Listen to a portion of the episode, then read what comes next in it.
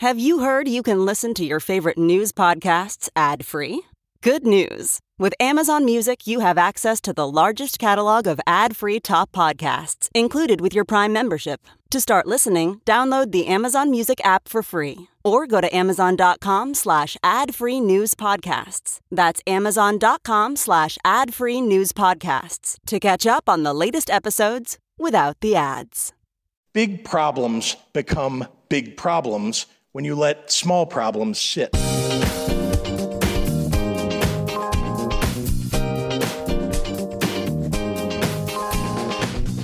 This Ben Joravsky Show holiday special is brought to you by the Chicago Reader and the Chicago Federation of Labor. Benny J, take it away. Bonus time to Ben Joravsky Show as I speak. It is Tuesday, December 29, 2020, but of course, you can be listening anytime it's a podcast. And as I do with all bonus interviews, I give, I read to you the headline in today's paper so you have a sense of what's going on in the world. And this is perfect apropos to what I'll be talking about. Uh, the headline in today's Sun Times another title for Michael Jordan's Bulls. Richard Roeper puts Last Dance atop television's 10 best of 2020. It's an end of year review list of the best TV shows of 2020. And the reason it's kind of apropos to what I, the gentleman I'll be talking to is because number two in the list is The Queen's Gambit, was which was uh, produced by Chicago's very own Bill Horberg, uh, who, well, I'm not going to get ahead of myself here. Uh, so there's a connection to my guests. So as I do with all uh, bonus guests on the Ben Joravsky Show, I ask my distinguished guests to introduce themselves. So, distinguished guest, introduce yourself. Uh, yes, I am Albert Berger. I, I, am a film producer living in Los Angeles, but my heart is in the city of my youth, Chicago. So I'm very happy to be here, Ben. Yes, his heart is in Chicago, and his starts, his roots are in Chicago. And it was Steve James, a good friend of the show. I just want to give a shout out to Steve, uh, who suggested that I reach out to Albert. Uh, Steve has been on the show several times to talk about his movies. He goes, You got to have Albert Berger on your show. And coincidentally, I had had on the show not too long ago Bill Horberg, who's the producer of the um, uh, the Queen's Gambit. And Albert, why don't you tell your story? Uh, you and Bill sort of share uh, Chicago as a hometown, and you sort of got your start in the business together. So why don't you tell folks a little bit about how Albert Berger got his start in the business? Yes, well, Bill uh, Horberg was a very important person to me. We were uh, very, very good friends in high school, and uh, then uh, I, you know, I got uh, very interested in film, went off to college. Bill lived with me when I was uh, at Tufts running the film series there. He was at the Berklee School of Music.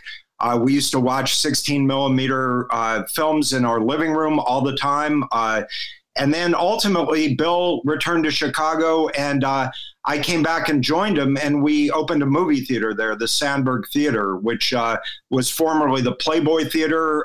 there were bunnies on the carpet there. It had been closed for a couple years. Rats had taken over, but we reopened it as a uh, a movie theater that uh, you know changed movies three times a week and showed repertory. Uh, this was before VHS, and so it was the only way to see older movies. And we did that for a year, year and a half uh, until we went out of business. And then ultimately, I ended up going to film school in New York at Columbia. I became a screenwriter for eight or nine years. Wrote for everybody from Roger Corman to Garry Marshall, and ultimately became a film producer. Uh, and uh, later in my career, I I, uh, I have a partner, Ron Yerxa. We've been producing since the early '90s. But later in my career, uh, I rejoined uh, forces with Bill, and we produced Cold Mountain together. So we've got a long, you know, long career. B, uh, what are some of the movies that you uh, that you have produced that people would know about? Well, Little Miss Sunshine uh, is one of the better known films. Nebraska, uh, which was directed by Alexander Payne. Election. Uh, we did a movie called Peanut Butter Falcon a year ago uh, that was uh, did very well.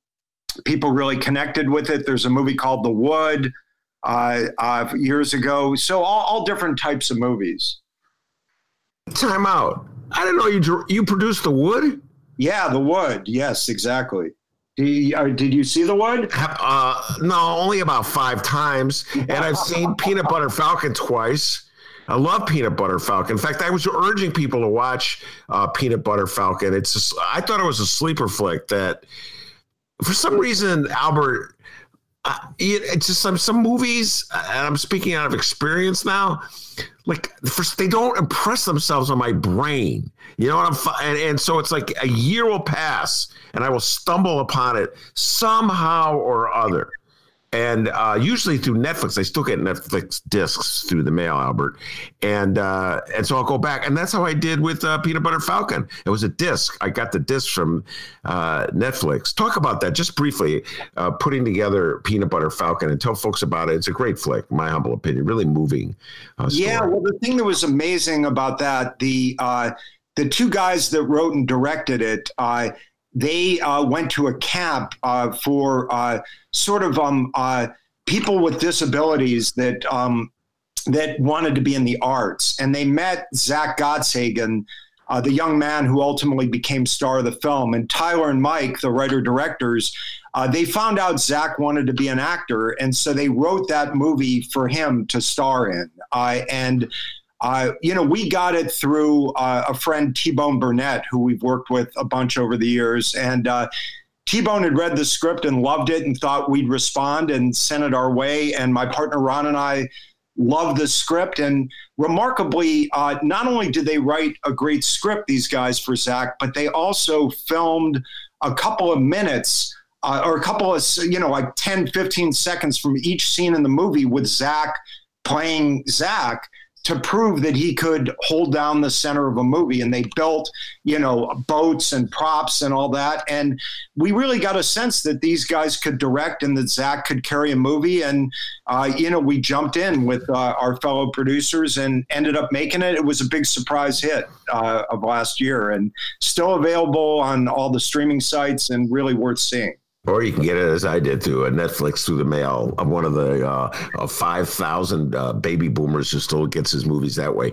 Uh, I have I to mention that Zach had Down syndrome and uh, has Down syndrome, yes. and and uh, you know his performance is off the charts, as is Shia LaBeouf. It's, it's yeah. quite a nice movie. So. Well, that's what I was going to ask you. Let's just discuss this for a little while. Uh, I was just about to say uh, that the uh, the leading actor has Down syndrome and he carries the movie, and it's a story about how he connects with Shia LaBeouf's uh, character. I don't want to give too much of the movie away, and it becomes like a, a, a classic road flick. Uh, it's uh, Huck Finn and Jim on the raft, although I don't want to give too much of it away, and. I'm just when I'm talking to you right now, and thinking about uh, how in so many ways how bizarre the movie is. Because like i said the leading actor as you point out has down syndrome and it's built around his dream his fantasy about being a professional wrestler. So you have this professional wrestling aspect to it.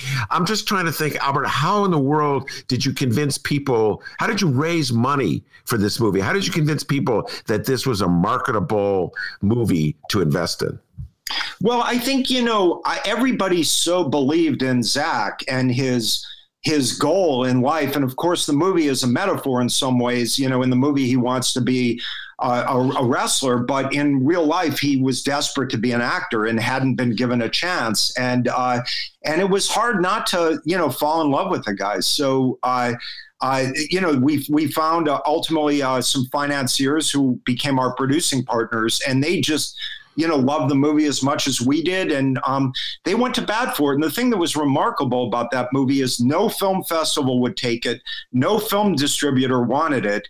Finally, after a year of trying, we got into South by Southwest. It won the audience award, and from there, uh, a distributor took it on, and and these financiers actually put up the money for the release of the movie. That's how much they believed in it, and uh, you know, it turned into a great thing. It was. Um, you know, it was a really nice uh, success at the box office, which you don't see these days. Uh, and I'm sure we'll be talking about that more the effect that uh, COVID and streaming um, have had on movie going, but uh, in theaters. But the film broke out and uh, ultimately made its way to streaming sites, and a lot of people have discovered it. So that was a very rewarding experience for all involved. Now, how did you uh, raise the money for The Wood, which is a completely different movie, a totally different genre, uh, and yet it seems that that might be uh, difficult and challenging to raise money uh, for that movie as well. Well, The Wood. Um, the thing that excited uh, my partner Ron and I about The Wood was that um, we just had not seen sort of middle class coming of age movies uh, set in the black community. And, uh, you know, I really grew up loving those. Uh, some of my favorite memories from childhood were, you know, going downtown to see Cooley High or, uh, you know, other other movies that explored, you know, different cultures that, um, you know, I was not directly familiar with, and uh, and so I got very excited about the idea of a middle class black film. And uh, thankfully, we had just made election for MTV Films, and they were very interested in what we were doing next. And we told them about the wood, uh, which had been at the Sundance Labs, and they they just jumped right in and financed the movie. So that was not a problem. Uh, that movie to finance. Well, it is. It. it is ahead of its time. And by the way, uh, Bill uh, referenced Cooley High as well, one of the greatest movies uh, of the 1970s, arguably. And it's definitely in my top five. Uh, it's it's one of my favorite coming of age movies of all time. I urge everybody to watch. Uh, Albert Berger and Bill Horberg had nothing to do with Cooley High other than to watch it. They had as much to do with it as I did. But each of you, Albert, uh, have mentioned it as an important movie uh, from your childhood. Oh yeah, no, it was a great one, and uh, uh, yeah, no, that's a great Chicago film and very worth uh, revisiting. It was thought of as the Black American Graffiti, but I, I, really think it was quite a bit better than American Graffiti. So uh, check yeah. it out. I agree. It's uh, it's deeper than American Graffiti. You're absolutely correct because it's a coming age movie, uh, and uh, there's a lot of antics, and there's this great uh, uh, soundtrack to it of popular music from the time. So yeah, it seemed there's some parallels but it gets into issues that uh, American Graffiti doesn't even pretend to, to touch. So I urge everybody if they haven't seen Cooley High, and it's also uh, Albert. I know you you don't live in Chicago anymore, but it's also um, a testament to a community that's been obliterated, and that's the Cabrini Green uh, housing projects, which was just I guess west of where you grew up as a kid uh, back in the '60s and '70s. Oh yeah, no, very close, very close to the Sandburg movie theater, and uh, uh, yeah, Cabrini was a legendary place, and Cooley High was a legendary place. I remember we uh, played them in basketball in high school, and uh, it was uh, quite intimidating to go to that gym and uh, listen to all the chanting and everything. but it was, you know, uh, amazing environment, and you know it's part of Chicago history, really. Yes, it is Cooley High, the old Cooley High on Sedgwick Avenue, just north of North Avenue. All right, before we uh, get into the general state of movies uh, with uh, the COVID and streaming, talk about your latest movie uh, with Richard Jenkins. Yeah, the latest movie is called The Last Shift. Um, we uh, it's set in a small town in Michigan, a broken down town. Richard Jenkins plays a guy that has worked at the same fast food restaurant for 40 years. He runs the all night shift and uh, he's set to retire and move to Florida to be with his mother. And he has to train his replacement. Uh, uh, a young actor named Shane Paul McGhie plays that replacement, a young black actor. And it really takes on race and class in the Midwest at this moment in time. And it's, uh, you know, Jenkins' dynamic with Shane over the last four days of his uh, tenure, uh, you know, at this restaurant. So we filmed it in Chicago, which was a great, great experience. Uh, Chicago doubling for Albion, Michigan, and uh, we filmed mostly in the Rosemont area. It was the third film I've made in Chicago, and uh, you know, we had a tremendous crew, um, a great cast, and uh, it's uh, set to start streaming today, I believe, the 29th. So it showed in movie theaters. It was released nationwide about three months ago. It played on uh, 800, 900 screens, which was sort of remarkable in the middle of the pandemic. I didn't even know that many, you know, theaters were open, and there's certainly no theaters in LA or New York, uh, but I believe Chicago was open. And so we had a chance to get it out there for people to see it, and now it'll continue through streaming. Albert, what are the other uh, two movies that you made that you filmed in Chicago? Well, I made a movie called Ice Harvest that uh, the great uh, late Harold Ramis directed with John Cusack, Oliver Platt, Billy Bob Thornton, uh, Connie Nielsen. That was maybe about uh, 15 years ago. And then a movie called What They Had, which is a beautiful small independent film uh, directed by uh, a woman that grew up in Oak Park, Elizabeth Chomko, about her uh, her family, and that was really that's really worth seeing. It played at Sundance maybe about three years ago, and came out and uh, is you know probably available on various streaming sites. I have not I've not seen what they had, but I have seen Ice Harvest. It I can't uh, I urge people to check it out. If you like dark, and I mean dark comedies, it's really dark. Uh, Cusack is just the most luckless character in the world, uh, and um, it actually, yeah, you're right. It was filmed in uh, in Chicago, but I think it's supposed to take place in Wichita, Kansas.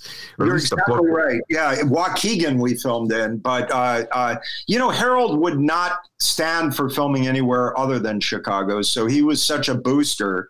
And of course, it was great for me to be able to come home. But uh, yeah, you know, we we we drove up to Waukegan every morning and uh, you know filmed up there and Waukegan, I guess, supposedly looks a little like uh, Wichita, Kansas. Uh, the book is a good book too. I actually read the book many years ago. All right, um, you mentioned that uh, you uh, your movie, your latest movie, uh, The Last Shift, uh, had was on some screens. Albert, before the pandemic hit, I, my wife and I would go to a uh, a movie theater in the Chicago area. There's like one of six or seven that were our regulars every week, every weekend virtually every weekend. Every now and then we'd miss it, but we were movie goers. And I, of course, have not been in a movie theater since March. And I think about this a lot, Albert. I miss the movies. And I know maybe it's a generational thing, like this dedication, devotion, and love for movies in the theater, where the film, like the communal aspect of it all, where I'm sitting in there with other people. Um, your thoughts on this? Has is this have we lost? Is is that gone forever with the pandemic, or do you think it can return? I definitely think it can return. I mean, uh, we've been on a steady path for a while where streaming has been in the ascent, and uh, movie going in general has um, has suffered as a result. And the conventional wisdom these days is that. Uh, you know, movie going in the future will be relegated to the big event movies. And I'm not sure that's the case. I mean, I certainly think that people will go see those huge Marvel movies in theaters, but uh, you know, for me, the real joy of um, movie going is really in the smaller films and the ones that you, you know, the the the great stories well told that you kind of hand yourself over to, and and I really believe that's coming back. I mean, I think you said it very well. It's really about that communal experience of giving yourself up to uh, the story being told on screen. Um, my partner always says uh, that when you're at home watching a movie, uh, uh, you're in charge of that experience. You know, you can get up, you can go to the bathroom, you can get something to eat, you can turn off the TV, turn it back on later. But when you're in a movie theater, you're handing the keys over to the filmmakers, and that's a kind of um, experience that you know you don't usually have it's like dreaming while you're awake you're you're just on a ride and you buy into that ride if it's a good movie and there's nothing else like it. And it's you know it's not expensive uh, in the way that going to a big concert or theater or whatever is and it's affordable. And uh, you know where else can you get that experience? So i do believe that it'll be coming back. Um, you know but movie theaters are going to have to adapt to the times. I mean, they got to become places where people really want to go for an experience and not just seeing the movie, but perhaps you know having a meal afterwards and having a conversation about the film. And I think more and more. Uh, you know, especially to support the smaller independent films, the theaters are going to have to step up in in interesting ways. Well, we see that already, uh, even before the pandemic. Uh, almost all the movie theaters in Chicago, uh, Albert, sell alcoholic beverages, uh, and uh, you could actually get a meal at a, at many of the movie theaters. Uh, and the the one in L.A. that I my daughter was in L.A. that I went to, they the Alamo, they had a waitress come to us while we were sitting in the theater. What would you like from the bar? Uh, so I'm thinking they're making their money on the bar.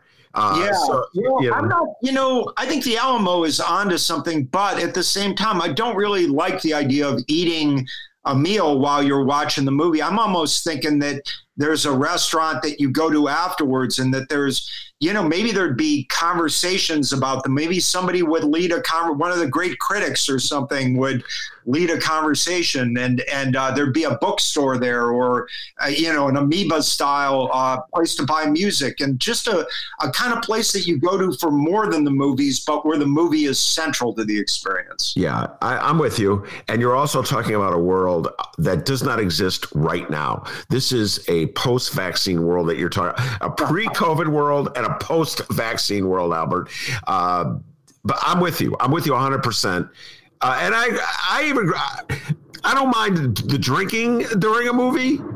Uh, and obviously, I've been eating popcorn at movies since the '60s. But I'm with you about the full meal. Now that's just too much. You know what I'm saying? Uh, yeah, and ordering with the waitress, and yeah, how do you give yourself up to the movie when there's, uh, you know, when there's people coming down the aisle and this and that, and chomping on their food. Anyway, I'm yeah, I think we got the same idea here. All right, so Albert, uh, when you're trying to uh, generate money and interest in a movie, do you talk about it in terms of a big screen affair, or do you talk about it as uh, a streaming event? How do you do that?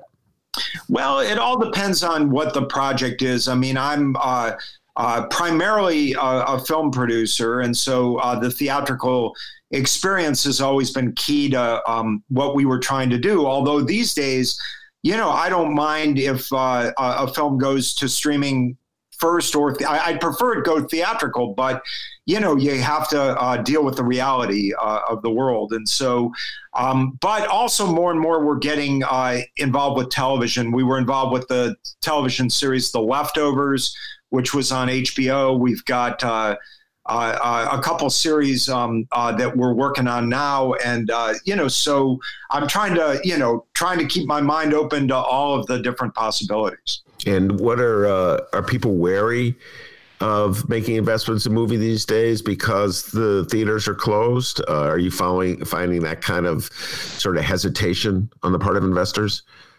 Well, I think so. Although we do have, uh, uh, you know, projects that are lined up and ready to go, and uh, with financing in place. So I think people are eager to get back at it. But um, you know, right now, uh, I mean, what Bill did with uh, the Queen's Gambit, um, you know, and and to some degree, what Steve James did with City So Real. Um, you know, people are uh, at the moment are very much into the idea of of you know of investing in the experience of uh, watching long form television and really getting to know the characters and you know watching at your own clip. So you know that's going on in a very interesting way. The last dance as well. You know those were three uh, you know my three favorite uh, television experiences of the last year were those three uh, series. So uh, mine as well. And then there's also the role of festivals. And uh, we have a regular guest in the show, uh, Sergio Mims, who's the co founder of the Black Harvest Film Festival.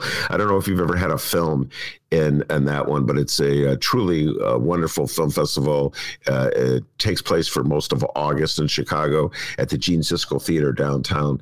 And of course, this uh, this year was all virtual, so it really wasn't a film festival at all. What's the impact uh, on on the industry of not having these live events, these festivals, where all the movie geeks can come together and just geek out on their love for movies?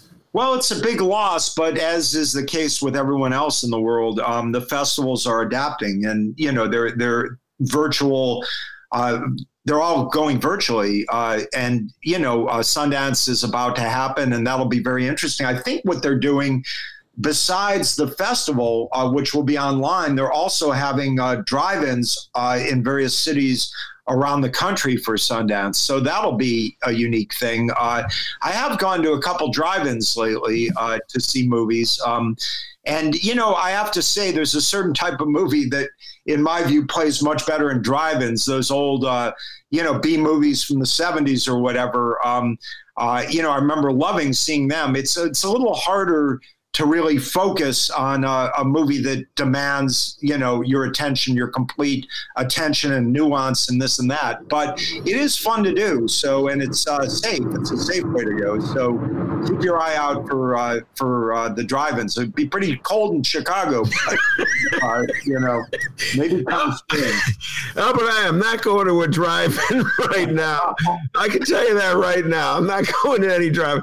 I'm trying to keep you and your wife to, with your habit, habit, but. Uh, I uh by the way, your list was I was it's so funny because your list was the exact same list of mine for my most memorable experiences uh, over this last year. I'm stuck at home. I don't know if I would have. No, I definitely would have watched The Last Dance because I'm a diehard Bulls fan, and I would have watched. As am that? I. Is that right? You're still. going on with the Bulls? Wait, time out. You're out in L.A. You're not jumped aboard the Laker bandwagon. Not only am I a Bulls fan, but somehow I got my two kids, um, my two sons who grew up in LA, are both uh, rabid Bulls fans. So, you know, we've been suffering since Michael, but uh, uh, but um, you know, there was a lot of hope a couple days ago. I don't know. As we speak, just so everybody knows, the, my beloved and Albert's beloved Chicago Bulls are 0 3. They just lost a heartbreaker two days ago at the buzzer uh, to the Golden State Warriors, which I still, it, has been two days. I still haven't quite got over it, but maybe they'll win. Back Uh, the shot too soon. yes, he, wow. The man. I could see Albert Berger in LA was watching the same uh, Bulls game uh, I was watching. Let's talk about those three um, great experiences. Let's start with The Last Dance. What, in your opinion, made it such a, a monumental uh, experience? Well, having you know lived through that team and uh, you know on the edge of my seat for you know eight nine years there, um, even longer from the time. Well, I was always a Bulls fan all the way back to the Dick Motta days, but um, but uh, yeah, it was just it was a wonderful way to reconnect with those characters. Um, I, I mean, I did feel a little bit like the series started out impeccably, and as it went on, I felt that they raced to get it done in time to get it out for COVID because people were hungering for something, and I think they accelerated the schedule and the the kind of way they played with time. I felt um, got a little bit out of their control, but that was one small qualm. Other than that, um, I just loved every minute of it. You know, uh, uh, those were my guys, and uh, you know, I, I you know I could have used a little more of Toni, a little more of Ron Harper, but you know what a great portrait of a um, of a team, and it really you know you really saw what made Michael tick, and you know why Scottie was the greatest number two of all time. Uh, you know to Michael, and I, I don't know, you know I just loved it. What about you, Ben? Would you? Well, it was the last dance for me uh, was a connection, and it was very personal. Uh, I dedicated five episodes of the show to it, and where I would interview different people that were connected somehow or other to the experience, uh, Albert, and it was just a. Um, it was just a very personal connection because this is like a, a more of an embarrassing confession than anything else. I literally remembered almost every moment that that film chronicled. There's a moment in 1986, Albert. Uh, they talked about I can't, the Bulls were not going to make the playoffs. They were rationing Jordan's time. He was Oh. insisting that he come back, and Stan Albeck, under instructions from General Manager Jerry Krause, took Jordan out of the game at the closing moments in Indiana. He took him out because he reached his limit. Jordan was so pissed. Someone from the stands yelled out, Albeck, you nitwit. I remember that was in the Tribune. Albeck, you nitwit. And John Paxson hit a shot at the buzzer to win the game, put the Bulls in the playoff, and there Michael Jordan set the stage where he got to score the 63 points against Boston. Albert, I remember all that stuff like it happened yesterday. So when I saw that movie and they to their credit, they highlighted that moment and Paxson talked about it. I was like, yes. I told my wife, I was telling her, go, Paxson's going to hit the shot now. Paxson's going to hit the shot in Indiana. She's like, that's nice, honey. Boy, Well, that, was, that was beautifully done in the movie, and it was such an important time for the Bulls because uh, the thing I admired so much was that, you know, uh, Michael didn't jump shift or or push for a trade or all the things they do now. Uh, you know, they stuck it out and they got past that year and uh, ultimately got past the Pistons and they. You know, they got better and better and they worked it and they they finally got to where they needed to go and it was amazing. And you know, Michael was like almost like a Greek god or something. And, you know, and at the same time, Scottie was so human. You know, how, how could you not empathize with a guy that, you know, would feel the pressure? He was such a human being, you know, the, that incredible moment where he wouldn't go in the game with Kukoc. And, you know, on the one hand, it's an unthinkable moment in sports, but on the other hand, as a, as a flawed person, as we all are, how could you not understand that he wanted to be the man. That was such an incredible season for him. I mean, there was so much rich character stuff in that in that series. I, I, I can't say enough about it, really. Now let's talk a little about your friend's uh, uh, venture, the Queen's Gambit. In a million years, Albert, I would never have predicted that the big Netflix experience of the year would be a what is it, five parts, whatever, how many parts there is series on a woman playing chess. In a million years, I never would have predicted that. Uh, I don't know. Could would you have predicted that? Did that catch you by surprise? And really, what I'm asking, what was the element? Uh, you know, I know it's Monday morning quarterbacking, but what was the element in the Queen's Gambit that accounts for its astounding success? Well, I think it was a very unusual, eccentric main character who the audience completely got behind and you just wanted to see her succeed. And it was so surprising that uh, series from a character standpoint because I people were so unexpectedly generous to her. And I think at this moment in time, I really think that's the secret to that story is that, you know, we live in such harsh, divisive times. And, you know, the the the the men that she beat along the way would turn in support of her. The foster mother that she connects with um, becomes this you know wonderful mentor figure to her and and partner to her. And you know people behaved in such surprisingly generous ways, and I think we're so hungry for that that. Uh, uh, you know, my hat is off to that show and and to Bill, who you know he worked on that thing for 20 years, and you know, it was so much, uh, uh, you know, from Bill's universe. Uh, you know, Bill really cares about those kind of uh, those books and turning them into movies. Those kind of books, and you know, you saw it with uh, the talented Mr. Ripley, and you know, on and on. And it was very much, uh, you know, I think a labor of love for Bill, and I was really happy to see that breakthrough in the way that it did. Yeah, it was a novel that had all been uh, all but forgotten. The author had died, and now it's uh, on the bestseller list uh, thanks uh, to uh, the um, incredibly successful Netflix show. And finally, City So Real. Steve oh James, the guy who brought us together. Your thoughts on City So Real?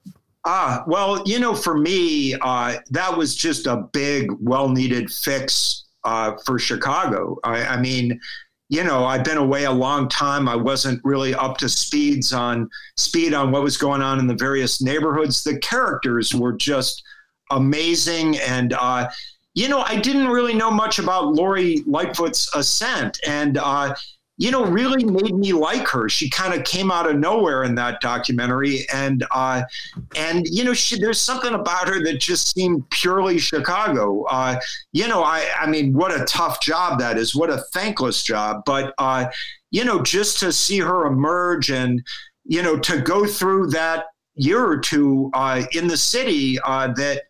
Uh, you know, it just I felt like it was a primer on what was going on, and and at that moment in time, I felt I, I got my fix, you know, and Steve did a beautiful job. Uh, you know, um, it was it was epic, and I could have watched another five hours of it. So uh, I loved it. Well, I've seen it three times, but that is mainly because I've done a special on that one as well. Uh, so, all right, as I speak, uh, Albert, I'm looking out my window and it's snowing. So the, your hometown, uh, you may still love it, but you were smart enough to get out of it during December. It's snowing, and it's I hear uh, it's going to turn to like uh, uh, ice. So it's going to be an ice storm. All right. Uh, so here's my question. I'm going to close with: What can you recommend for snowbound Chicagoans uh, to be watching over the next month or so? That they may not know about. And it could be a movie that you produced or something that you want people to know about. Uh, I just got to tell you, when I asked Bill Horberg this question, he immediately promoted his movie. So, uh, what what's what's uh, what's your recommendation, Albert Berger? Well, a couple things I would say. Uh, of course, I have to say the last shift is very worth seeing, and uh, you know, so definitely check that out. Um, but I saw a couple movies. Um, one recently, it was called uh, "The Sound of Metal." It's on Amazon. It was a beautiful film about a heavy metal drummer uh, played by Riz Ahmed, who's a terrific actor, and um, he's starting to go deaf and it is just a beautiful film uh, exploring you know what happens to this musician as he's losing his hearing. And it really gets into the nuances in the uh, in that community of uh, whether to uh, you know address it medically or whether it's a natural thing and you embrace it. And it was a profound beautiful movie. I highly recommend it. Another movie i saw that is uh, uh, very tough but also beautiful, very worth seeing. It's called Never, Rarely, Sometimes, Always.